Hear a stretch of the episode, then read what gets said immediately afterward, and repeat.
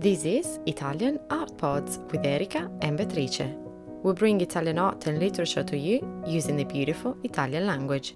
This podcast is for those who are learning Italian and for those who speak Italian.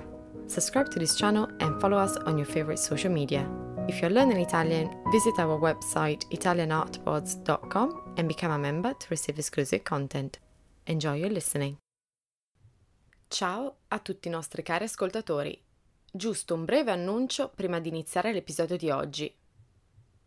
Io e Beatrice abbiamo iniziato questa podcast all'inizio del 2021.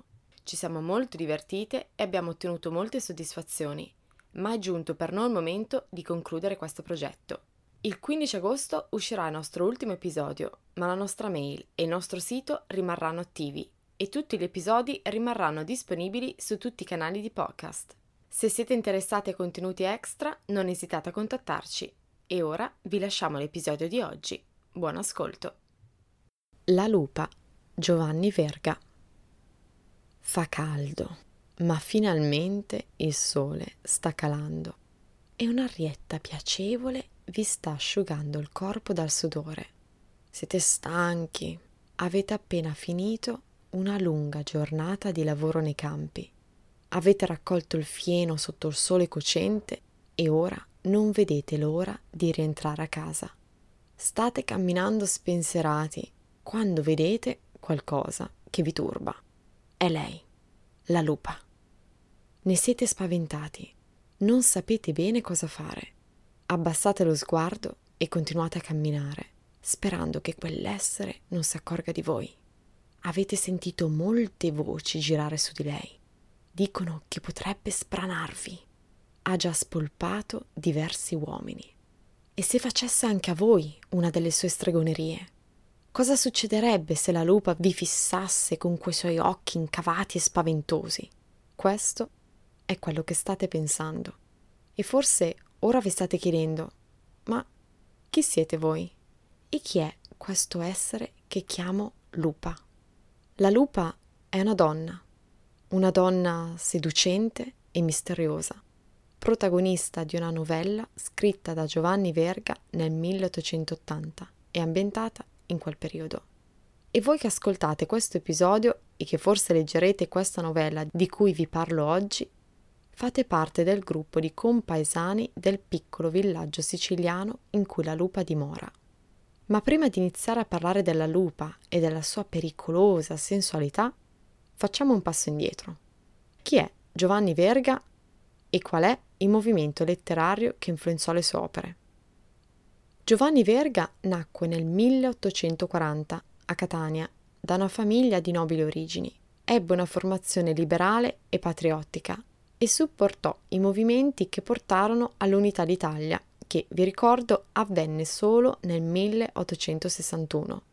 Vi rimando qui al nostro episodio Il bacio e il risorgimento, episodio numero 6, se volete approfondire il periodo storico qui citato. Verga iniziò la sua carriera di scrittore fin da giovane, ma si avvicinò al verismo a solo poco più di 30 anni. E sono proprio i romanzi e le novelle appartenenti a questo movimento letterario ad essere le opere più conosciute di questo autore.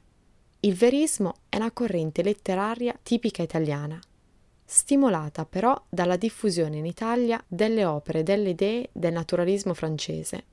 Naturalismo e verismo volgevano la loro attenzione all'ambiente sociale, al popolo in tutte le sue manifestazioni sociali. Volevano rappresentare la natura, ciò che naturalmente accadeva, e cioè il vero, la realtà della vita quotidiana della gente comune, con tutte le sue problematiche e dinamiche sociali. Se i naturalisti francesi si concentrarono di più sulla realtà parigina e delle sue periferie industriali, i veristi italiani si concentrarono invece sulle tradizioni antiche e rurali, sulle realtà contadine e i diversi influssi dialettali.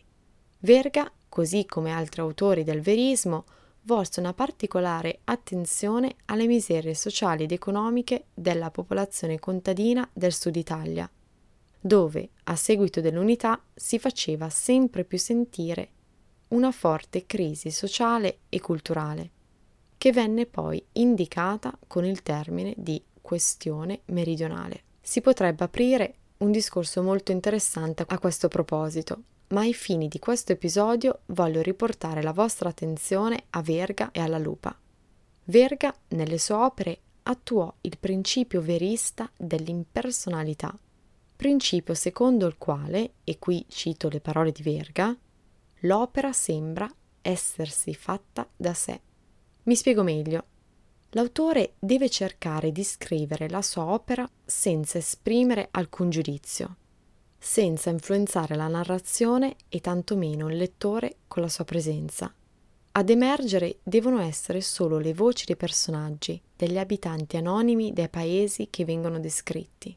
Deve emergere quello che viene definito come un coro di voci, voci anonime, indefinite, ma che costituiscono la realtà di quel mondo popolare in cui le vicende prendono vita. Il lettore si trova così faccia a faccia con la storia che sembra essere raccontata dai personaggi stessi, senza il filtro dello scrittore. La narrazione è dunque ricca di influenze dialettali, di modi di dire e di dialoghi che non vengono né introdotti né commentati.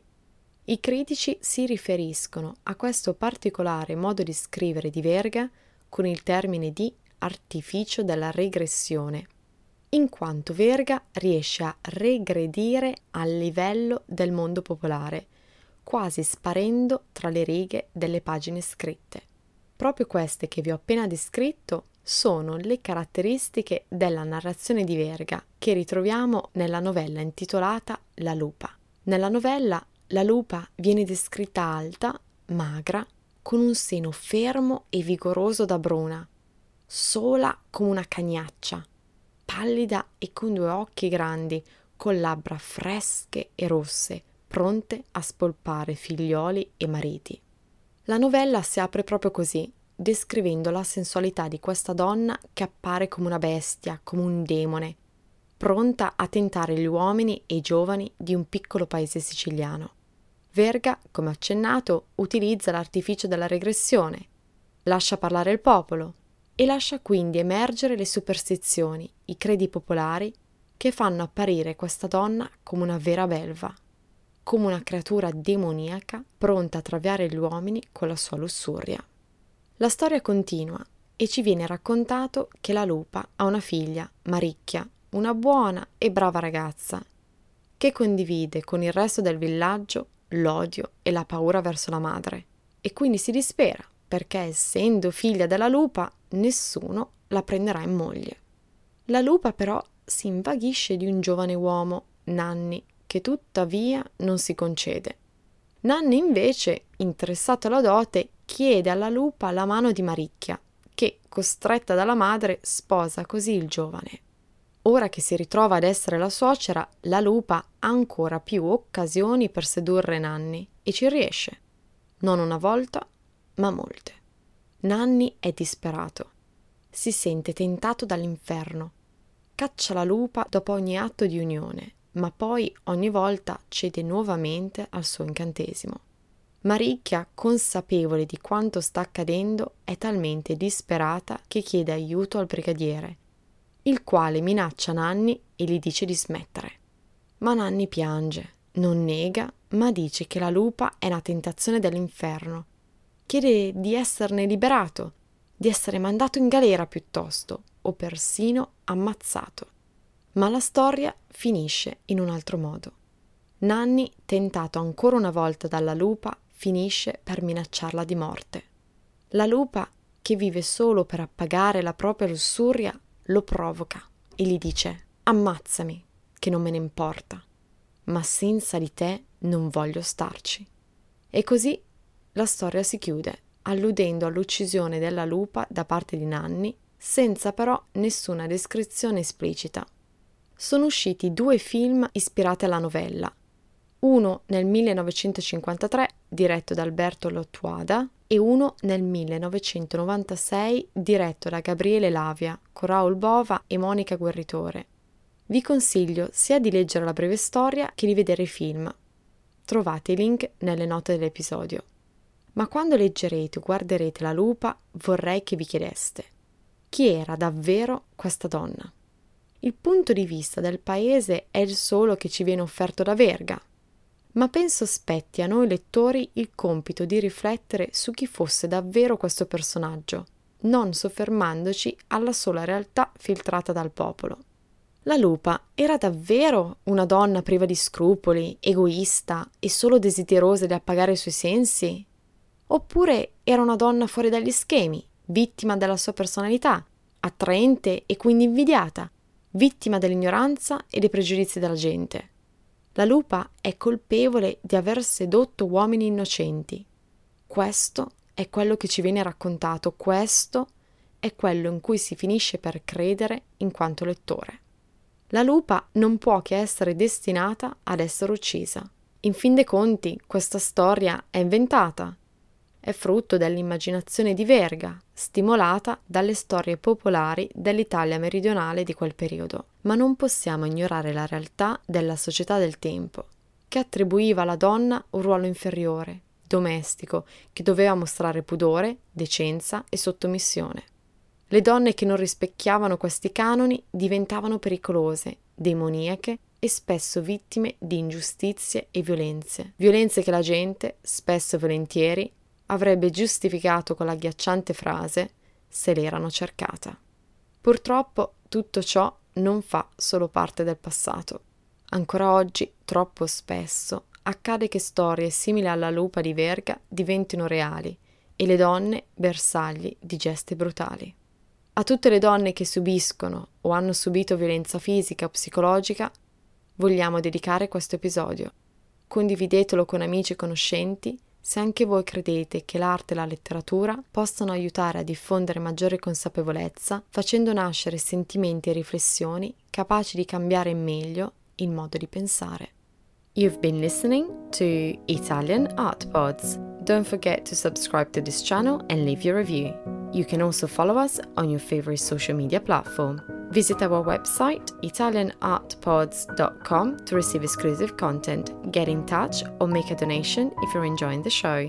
Thank you for listening.